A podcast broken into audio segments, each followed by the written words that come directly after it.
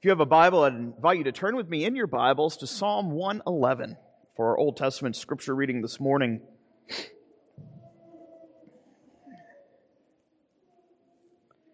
Here, the psalmist attests to the wonderful works of God, and among these things that he extols the Lord for is for his loving kindness and mercy. Psalm 111. Praise the Lord. I will give thanks to the Lord with my whole heart in the company of the upright and the congregation. Great are the works of the Lord, studied by all who delight in them. Full of splendor and majesty is his work, and his righteousness endures forever. He has caused his wondrous works to be remembered, but the Lord is gracious and merciful. He provides food for those who fear him. He remembers his covenant forever. He has shown his people the power of his works in giving them the inheritance of the nations. The works of his hands are faithful and just, and all of his precepts are trustworthy. They are established forever and ever, to be performed with faithfulness and uprightness. He has sent redemption to his people. He has commanded his covenant forever. Holy and awesome is his name. The fear of the Lord is the beginning of wisdom. And all those who practice it have a good understanding. His praise endures forever. And now, turning with me to the Gospel of Matthew, chapter 5, as we continue making our way through uh, the Sermon on the Mount, in particular, uh, the opening portion there of the Beatitudes, we come now to the fifth of those eight blessings that Jesus pronounces upon the citizens of heaven. Whereas he says here in verse 7 Blessed are the merciful, for they shall receive mercy. Let us pray. Our gracious God and Heavenly Father, we do pray that in your mercy you would open our eyes to see what it is that your Son says, that we might believe and do all that He has given to us, those precious promises. We ask in Christ's name. Amen. Having crossed the halfway point now in this series on the Beatitudes, we come to a turning point in our particular study. Perhaps you have noticed this as we have been considering the Beatitudes over the past several weeks. The first four of these blessings are largely vertical in their dimension. When I say vertical, I mean regards man's relationship to God. Jesus pronounces a blessing upon the spiritually destitute, those who grieve their present estate of sin and misery, those who rein in their passions to the reign of God.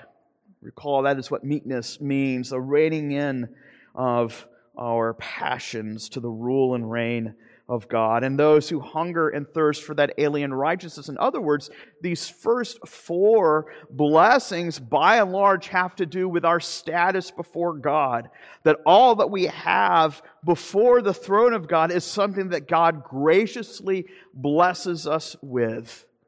Blessed are those who are spiritually impoverished, for theirs is the kingdom of heaven. Blessed are those who mourn, for here is the great blessing. You shall be comforted. For those uh, who are meek, guess what? You shall inherit not only heaven, but earth itself. For those who hunger and thirst for an alien righteousness, the Lord promises that He will truly satisfy. But now, as we come to the final four blessings, and we look at this fifth blessing this morning, we see that there is something of a shift that takes place. We find that these last four blessings are largely horizontal in character.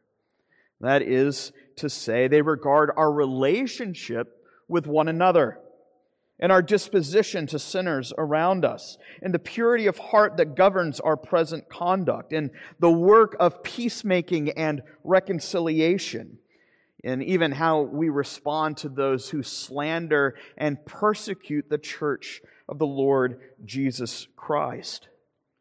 And we have to remember these are not uh, commands, these are not conditions. These are blessings. In other words, what we're seeing here in the Beatitudes is Jesus is pronouncing a blessing on the citizens of heaven that transforms their relationships through and through, both vertically and horizontally. And Jesus, Jesus blesses the citizens of heaven by giving this promise the Spirit will transform our relationships, both with God and with our neighbor. And so now this morning, we can begin to consider our relationships with one another as we attend to the matter of mercy. Three things I'd like us to consider this morning. First, we're going to consider the merciful God. Secondly, we'll consider merciless men. And finally, we'll consider the merciful heirs of heaven. So, the merciful God, merciless men, and the merciful heirs of heaven. We begin with God intentionally, and I think for good reason, even though I've now just said that the first four blessings deal by and large uh, with man's relationship to God, and the second four deal with man's relationship to man. Uh, uh, we also need to recognize it's not exclusive. They spill over and bleed into one another. We see that the way in which we interact with one another is a reflection of our right standing with God. It's not the grounds for our right standing with God, but rather we'll see it is a reflection. It's the very thing that uh, the Apostle John says in his first uh, epistle. If we say we love God and we hate our neighbor, we're a liar and the truth is not in us. In other words, you cannot have a rightly ordered vertical relationship with God without seeing a fundamental change in how you treat those around you. And so we still have to, even as we're talking about our relationship with one another, we begin with God because God is the source of all blessing and all mercy. It's the great revelation of God's gracious and merciful character. Exodus chapter 33. As Moses is standing on the heights of Sinai, communing with God for those 40 days, as he has received the law, Moses has one special plea that he makes God in heaven above. That plea is this He says, Lord, show me your glory. The Lord's response is firm. He says, Moses, nobody can see me and live, yourself included. But here's what I will do, Moses. I'm going to hide you here in this crevice here in the mountain. I'm going to shield your eyes with my very hand, as it were. And I'm going to pass before you. And as I'm passing before the side of the mountain, though you cannot see me, I will declare the glory of my name. The name that summarizes the essence of God's character and his disposition, disposition to the human race. He says, I will pass by and declare my name to you. And as the Lord passes by, he declares his glory in these very words The Lord, the Lord, merciful Other attributes he declares, but the Lord begins with mercy. We might put it like this that mercy is the chief attribute by which God manifests the glory of his name. What is the very first thing the Lord wants to communicate to Moses after revealing his name, the great I am, to him? That the great I am who is in need of nothing, the great I am who is infinite, eternal, and unchangeable, the great I am who is not defined or characterized or moved by outside people or passions or pleasures, the God who does what he wants, what is it that he does? The Lord, the Lord, merciful. God reveals His glory in so many ways in the creation of the world, in the daily affairs of providence, but consummately, God's glory is revealed in His mercy to sinners. A mercy that is centered on the forgiveness of sins. See, mercy forms and formed the centerpiece of Israel's religion. As the nation was encamped in the wilderness, what stood in the center? As, as this was an army on the move, and they were surrounded, they had, they had four, uh, uh, kind of four walls, as it were, as they marched in formation. What stood at the center of the camp? Was the tent of meeting. And what stood in the center of the tent, the tabernacle, was the Holy of Holies. And what resided there in the Holy of Holies? Just one thing. It's the Ark of the Covenant where only one man, one day a year, the high priest could enter, and only then could he enter when smoke filled the room, as so to shield him from the sight of the presence of God, visibly manifested there in the Holy of Holies. But what is located there on top of the tabernacle, or on top of the ark? What was the title for that? What was the name? It was the mercy seat. The mercy seat that becomes synonymous with God's throne as he speaks of the covenant as a symbol of his throne, as it is surrounded on both sides by winged cherubim. The synonym for God's throne is itself the mercy seat. Should tell us how central mercy is to biblical religion.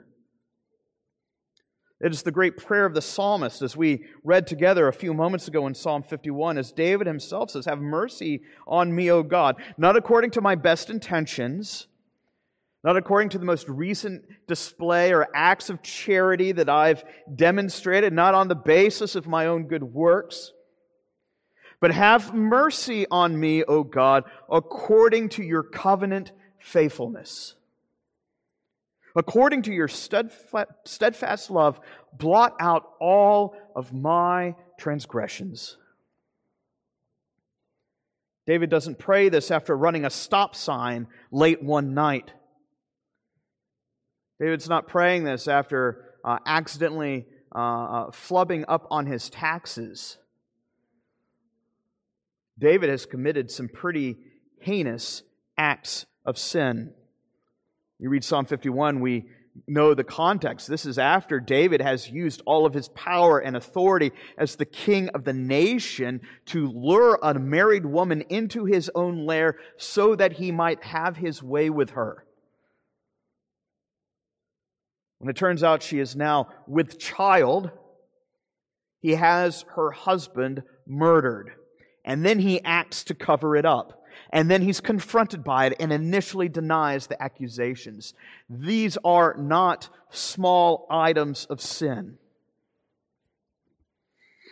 If you were to hear of a politician that did something like this today, could you imagine what would happen to that man if that news was made public? And such is the king of the nation. Rape, adultery, murder, cover up, conspiracy. He's exposed. He doesn't even come as his own accuser initially. The Nathan, the prophet Nathan is the one who outs him. And then David fully comes clean.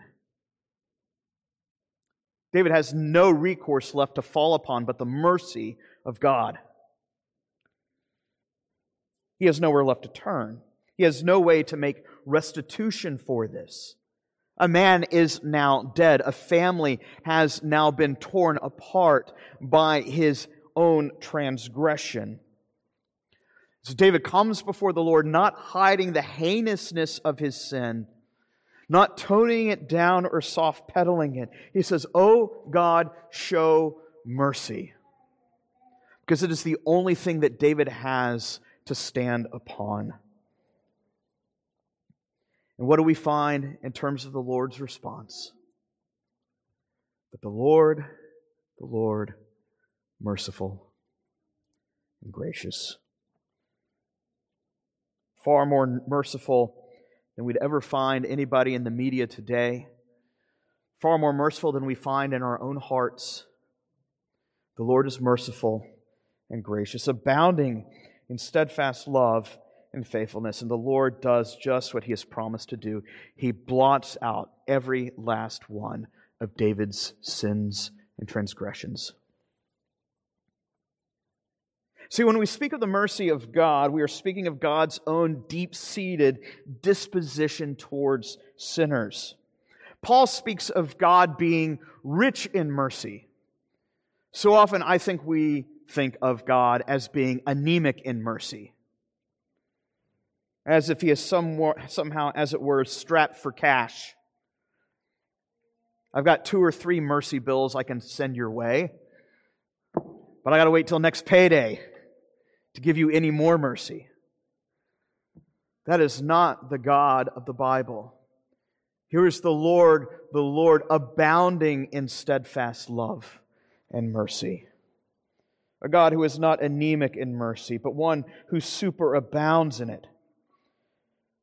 Whose mercy is so abundant that he has so ordered all of history to demonstrate his own mercy and kindness to sinners at the cross of the Lord Jesus Christ where our sins, the penalty of our sin, might be put to death so that God might have mercy upon those who do not deserve it. And isn't that the very definition of mercy? Where God gives to us those things that we do not deserve. He withholds from us those things that we do deserve. Such is the grace and mercy of our great God. But as we read in the scriptures, we think that isn't great enough. We find that God's mercy is even more than that. God's mercy consists in even more than the forgiveness of sins. What we find is God's mercy also consists in deliverance from oppression. Over and over again, you read the Psalms, and the psalmist will also be said to pray, Have mercy upon me, O God, deliver me from my foes. You read about that in Psalm 28, Psalm 30, Psalm 31, Psalm 40, Psalm 55, Psalm 69, Psalm 119, Psalm 123, Psalm 140. Hopefully, you get the gist. The, the, the idea here is this. As the psalmist goes to the Lord, that when he pleads for mercy, it's not just mercy for the forgiveness of sins. It is mercy from the estate of sin and misery into which he has been thrust. And as the psalmist, whether it be David or any other of the psalm singers we come across in the Psalms, find themselves in a state of misery as they are under the thumb of those who sin against them. We find the saints of old pleading for relief that the Lord might deliver them as well from these particular circumstances. Think of Psalm chapter 142.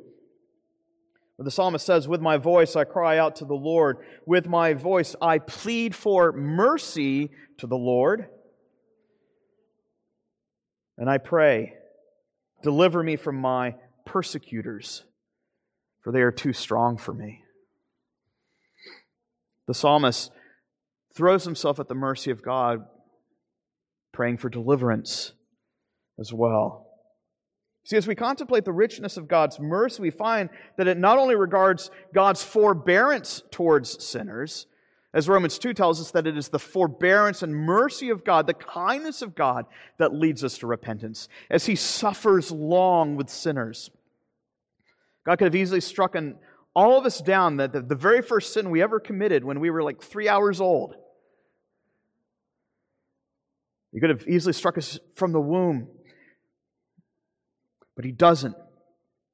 He extends mercy to sinners throughout the whole course of their life, bearing long with them, as it is the kindness of God that is intended to lead man to repentance. We find that the mercy of God not only consists in the forbearance of sins, that long suffering that he shows each and every one of us, but it also consists in the forgiveness of sins, as we've considered. But here we find it's more than that as well. It's a deep seated disposition whereby He delights to deliver us from all the consequences of the fall as well. Not only our sin, but our misery.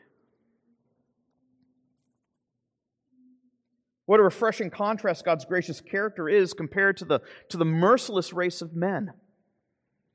That we could come before the Lord. We're going to talk about this more in a few moments. When we ask for mercy, why is it that we call, for instance, the work of the diaconate a work of mercy ministry? Is this just some kind of superficial add on? Or is this somehow reflective of the merciful character of our merciful God? What we see here is when we consider the character of God as He's revealed to us in the Scriptures, both the Old Testament and the New Testament. We find that there is a wideness in God's mercy that is not found in the natural human heart. And so I think we need to take a few moments to consider how great a contrast is the character of God from human nature. You read the Psalms and the Proverbs, and you find that they continually direct our attention to the treachery of ruthless and merciless men. Men who are ruthless in their disposition and in their deeds towards one another. Even as David says in Psalm 9 and 14 that there are none righteous, no, not one. Everyone does evil. Everyone is, their mouths are like a, like a serpent's lair seeking to strike and poison and murder one another. We find that the scriptures say that the merciless man treats men as beasts. And yet, even the beasts he treats with contempt. Think of Proverbs chapter 12. Whoever is righteous has regard for the life of his beast but the mercy of the wicked is cruel. What a contrast it is between the merciful man and the merciless man. The merciless man is cruel to everyone, man or beast alike. It is subhuman the way in which fallen humanity treats one another. Unregenerate man is anemic in mercy, even under the guise of justice. Many of y'all have heard the phrase the cold hand of justice? I don't think it's a biblical concept. I think one of the, if I can illustrate this for but a moment for those of you who have uh, either seen the musical or, or watched the movie, or David who just finished the book this week, Les Miserables, I think it really highlights the nature of justice in a beautiful way. Here, the author Victor Hugo illustrates uh, wonderfully as he contrasts two particular men, Javert and Jean Valjean. Jean Valjean is a man who has been released from prison. He has spent over a decade under hard labor for stealing a loaf of bread. And as he's released from prison, it turns out he breaks parole. And now a police inspector by the name of Javert seeks to track him down as the cold hand of justice spends years hunting down this man to shut him behind bars for good because he violated his parole after spending, was it 14 years for stealing a loaf of bread. How many, how many of us, when we think of God being the God of justice, view God along those lines? And so often we want to pit justice against mercy as if they are two antithetical things. And there is, in one sense, a sense in which we can recognize that there is something of a contrast, but they are not in conflict with one another. One another. I want you to consider what the Bible says as uh, the prophet Isaiah speaks in Isaiah chapter 30, verse 18. He tells the people of God, he says that the Lord longs to show mercy. We ask why. Why is it that the Lord longs to show mercy? Isaiah gives the answer. It's for this reason. Because Yahweh is a God of justice. How many of us would ever expect that to be the answer? So often we think of justice and mercy as being pitted against one another, and yet here, what Isaiah is saying, the very reason the Lord is merciful is because he is just. In other words, mercy is not something antithetical to the hand of justice. Mercy is something that characterizes, that shapes, that molds, that gives disposition to what true justice really is. Think of what the apostle John says in 1 John chapter 1. That our Savior is not only faithful, but he is just to forgive sin. So God is not somehow reluctantly disposed to pardon sinners. I think when we think of the justice of God, we have this idea that God is somehow neutral, if anything, kind of doesn't really want to deal with sinners. But that is not what the Bible says. That because God is perfectly righteous and holy and just, And in his justice, it is a merciful justice. It is a justice nonetheless, that justice has to be reckoned with, and that justice is met with at the cross. But the cross is not something that the Lord reluctantly allows to happen. For God so loved the world that he sent his Son. Not that Christ sent his Son that he might love the world. No, the love of God is antecedent to the cross. The love of God is what motivates and drives the Father to send the Son. The love of God is the very thing that the Father willingly, uh, the, the, the Son willingly undertakes so that sinners might receive mercy. This is the Lord's disposition. It is a merciful disposition holy and righteous as he is.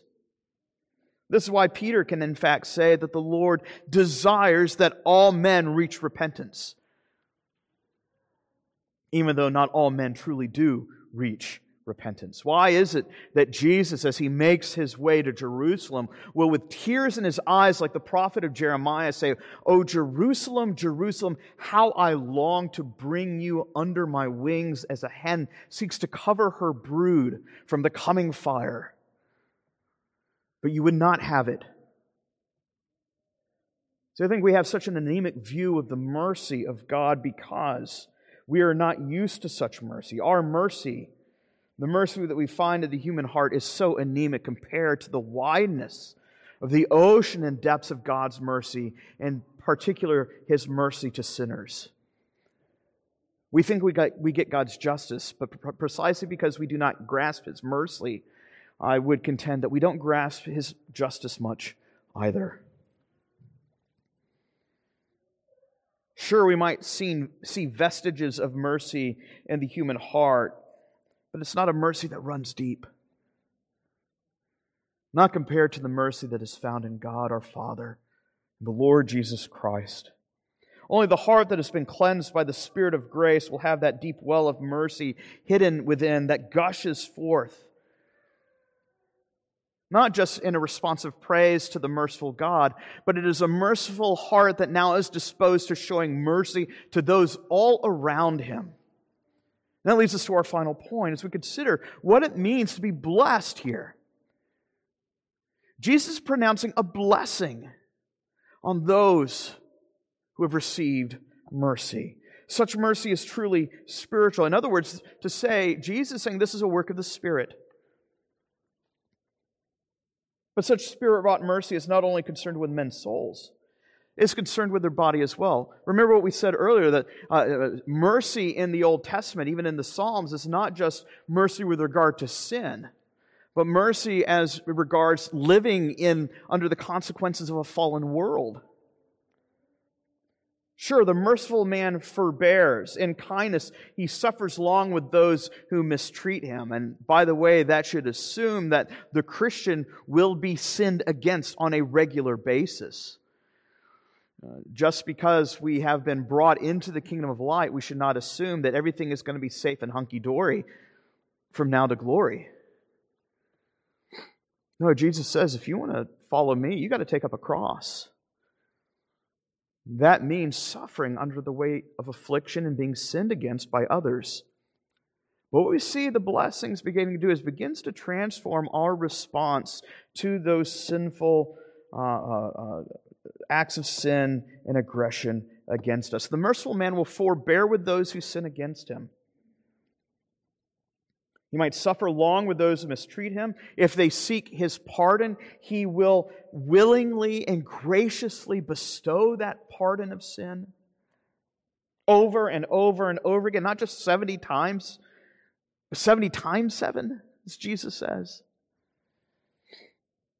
What we find is the merciful man is concerned not only with the spiritual needs, as it were, of those around him, he's also concerned with his physical uh, well being. That's why we call the work of the diaconate a mercy ministry. It's fully biblical, it arises from the Psalms. The merciful man cares for his neighbor, not only in his estate of sin, but also in his misery. Consider Psalm 41 how blessed is the man who considers the poor. How blessed is the merciful man. Proverbs 19:17 Whoever is generous to the poor lends to the Lord, and he will repay him for his deed. There's a real concern here that the Lord begins to work in the heart of the citizens of heaven. That we would be concerned not only for the destitute, for those who are poor, but also for the battered. You remember the parable of the Good Samaritan? If a man who comes to Jesus says, Well, what should I do to inherit the kingdom of heaven? Jesus starts talking about what it means to be a good neighbor. And he says, Well, who is my neighbor? And Jesus tells the story of a man who is beat up by a bunch of bandits. All that he has on him is stripped, he's left for dead.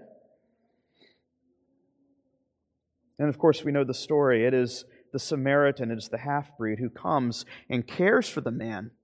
But then Jesus asks, the man at the end of the parable, he says, Well, who, who's the good neighbor?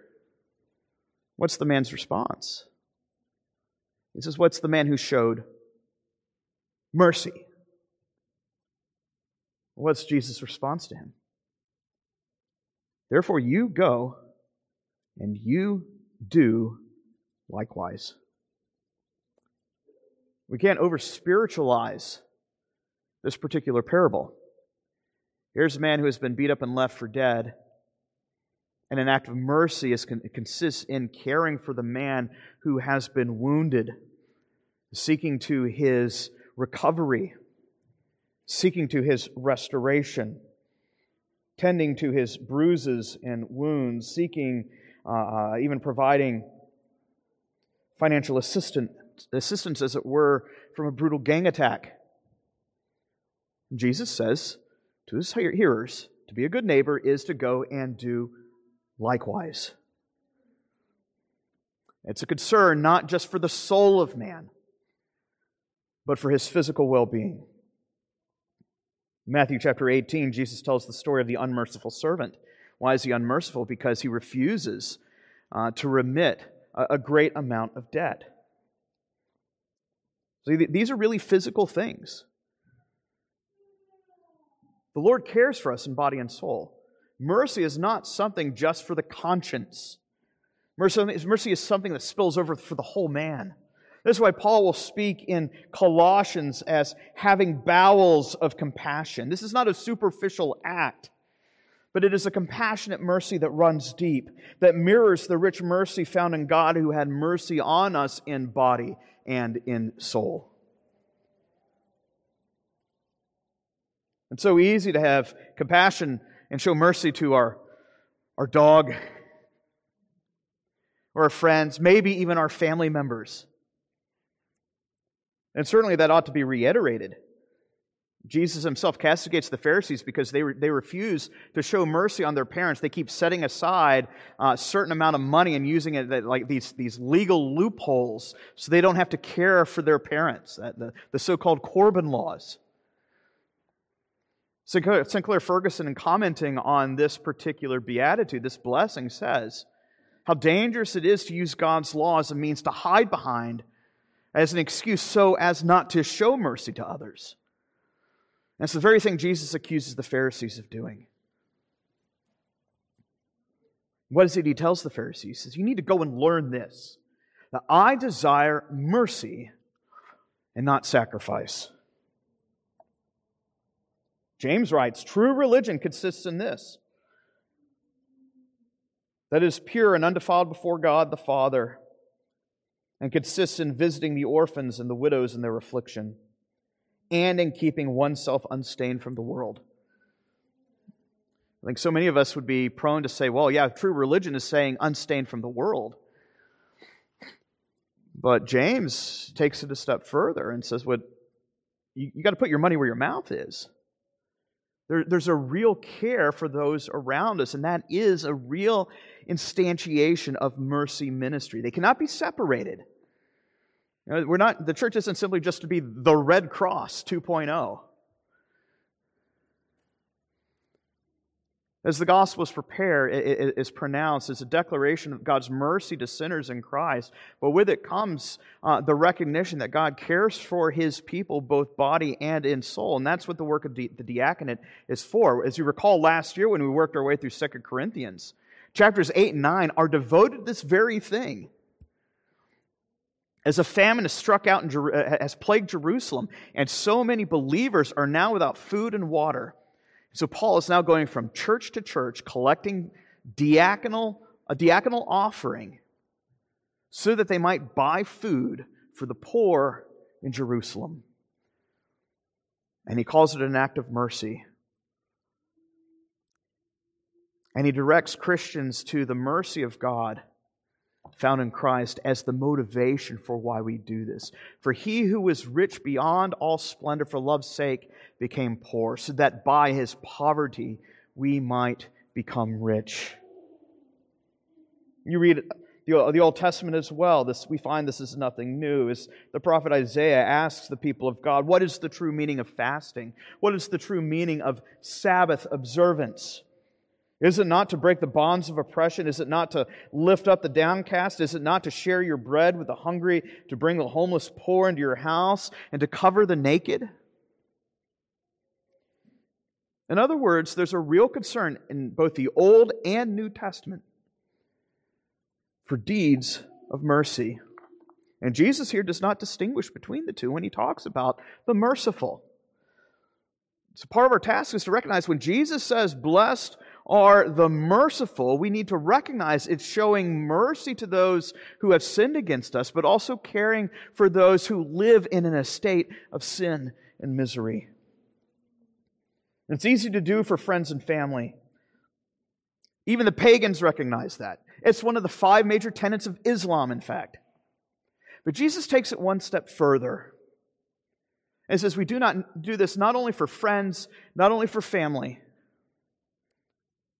we also do it for our enemies as well. Even under Moses, the people were trained and instructed to show mercy in such a way. Exodus chapter 23 If you see the donkey of the man who hates you lying under its burden, you shall refrain him from leaving with it. You shall rescue it with him. In other words, even Moses was giving an example of what it means to show mercy. You see your, the, man you can't stand, or the, at least the man you know can't stand you in the work office. His car's broken down. You're driving by. You just don't secretly go, Yes, I hope his day is ruined. What does it mean to be merciful? It means to care, even for your enemy, and body and soul. To be merciful to your enemy assumes that you will suffer and be defrauded at times. In fact, the Lord here gives no guarantee that showing them mercy will in fact transform their life. But for the blessed man, that will not stop him. You need to think yourself like the Johnny Appleseed of showing mercy. You just throw mercy left and right everywhere you go. Does that mean every little seed's going to sprout into a tree? Maybe. Maybe not. Doesn't matter. The merciful man shows mercy. Leave the rest to the Lord. See, that's why I think this blessing is so significant. For so many Christians today, I think we consider true Christian piety as being bound up in our own private spiritual experiences. But the, the, the Beatitudes upend all of this. The holiness is found in our relationships. The citizen of heaven finds that the great blessing consists not merely in having a, a, a, time of private communion with God behind closed doors, though that is true. We'll see that when we get to chapter 6. What we see here is that the blessed man is a man whose life has been transformed by the Spirit, where our vertical relationship with God has been rectified so that it now spills over into our horizontal relationships with one another, where we now begin to mirror towards others the very same way in which God has treated us. The blessed man, according to Jesus, sees the Spirit transforming his relationship in, uh, in the lives of those around him. Um, if I can maybe repeat this, uh, rephrase it another way. As the Spirit begins to reorder our lives, we begin to treat others differently. It might not change how they respond to us. We pray that it does. But it does change, the work of the Spirit changes how you relate to them.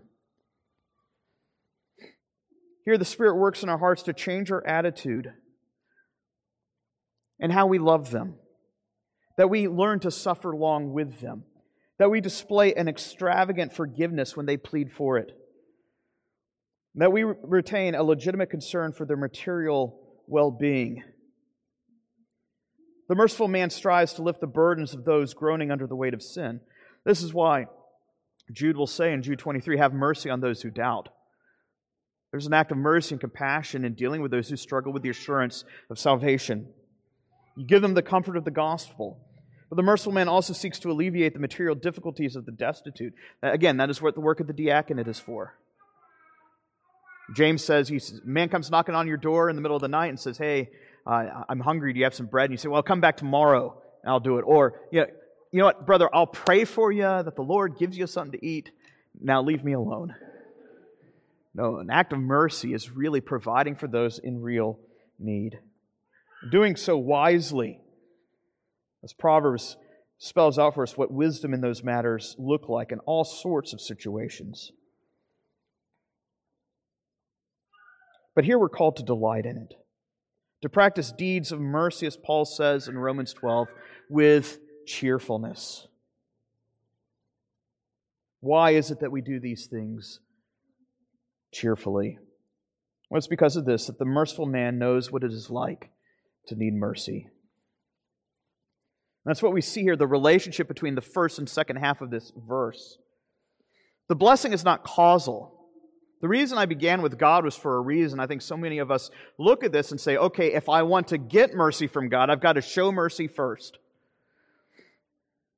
That is not the proper relationship that, uh, between these two parts of the verse, though. Our Lord does not say, Be merciful so that you can receive mercy. This is not a command. This is a blessing. That's why I begin, that's why I begin every week saying this. These are blessings, not commands. Jesus is not saying stock up your mercy points by showing mercy so that you could cash in your chips at the final judgment.